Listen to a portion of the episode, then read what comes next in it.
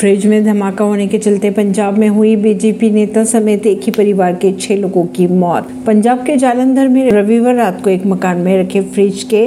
compressor में धमाका होने के चलते बीजेपी नेता यशपाल घई और उनके परिवार के पांच लोगों की मौत की खबर आ रही सामने जिनमें तीन बच्चे शामिल हैं पुलिस की माने तो धमाके के बाद मकान में आग लग गई थी हादसे के वक्त पूरा परिवार टीवी पर क्रिकेट मैच देख रहा था परवीन ऋषि नई दिल्ली से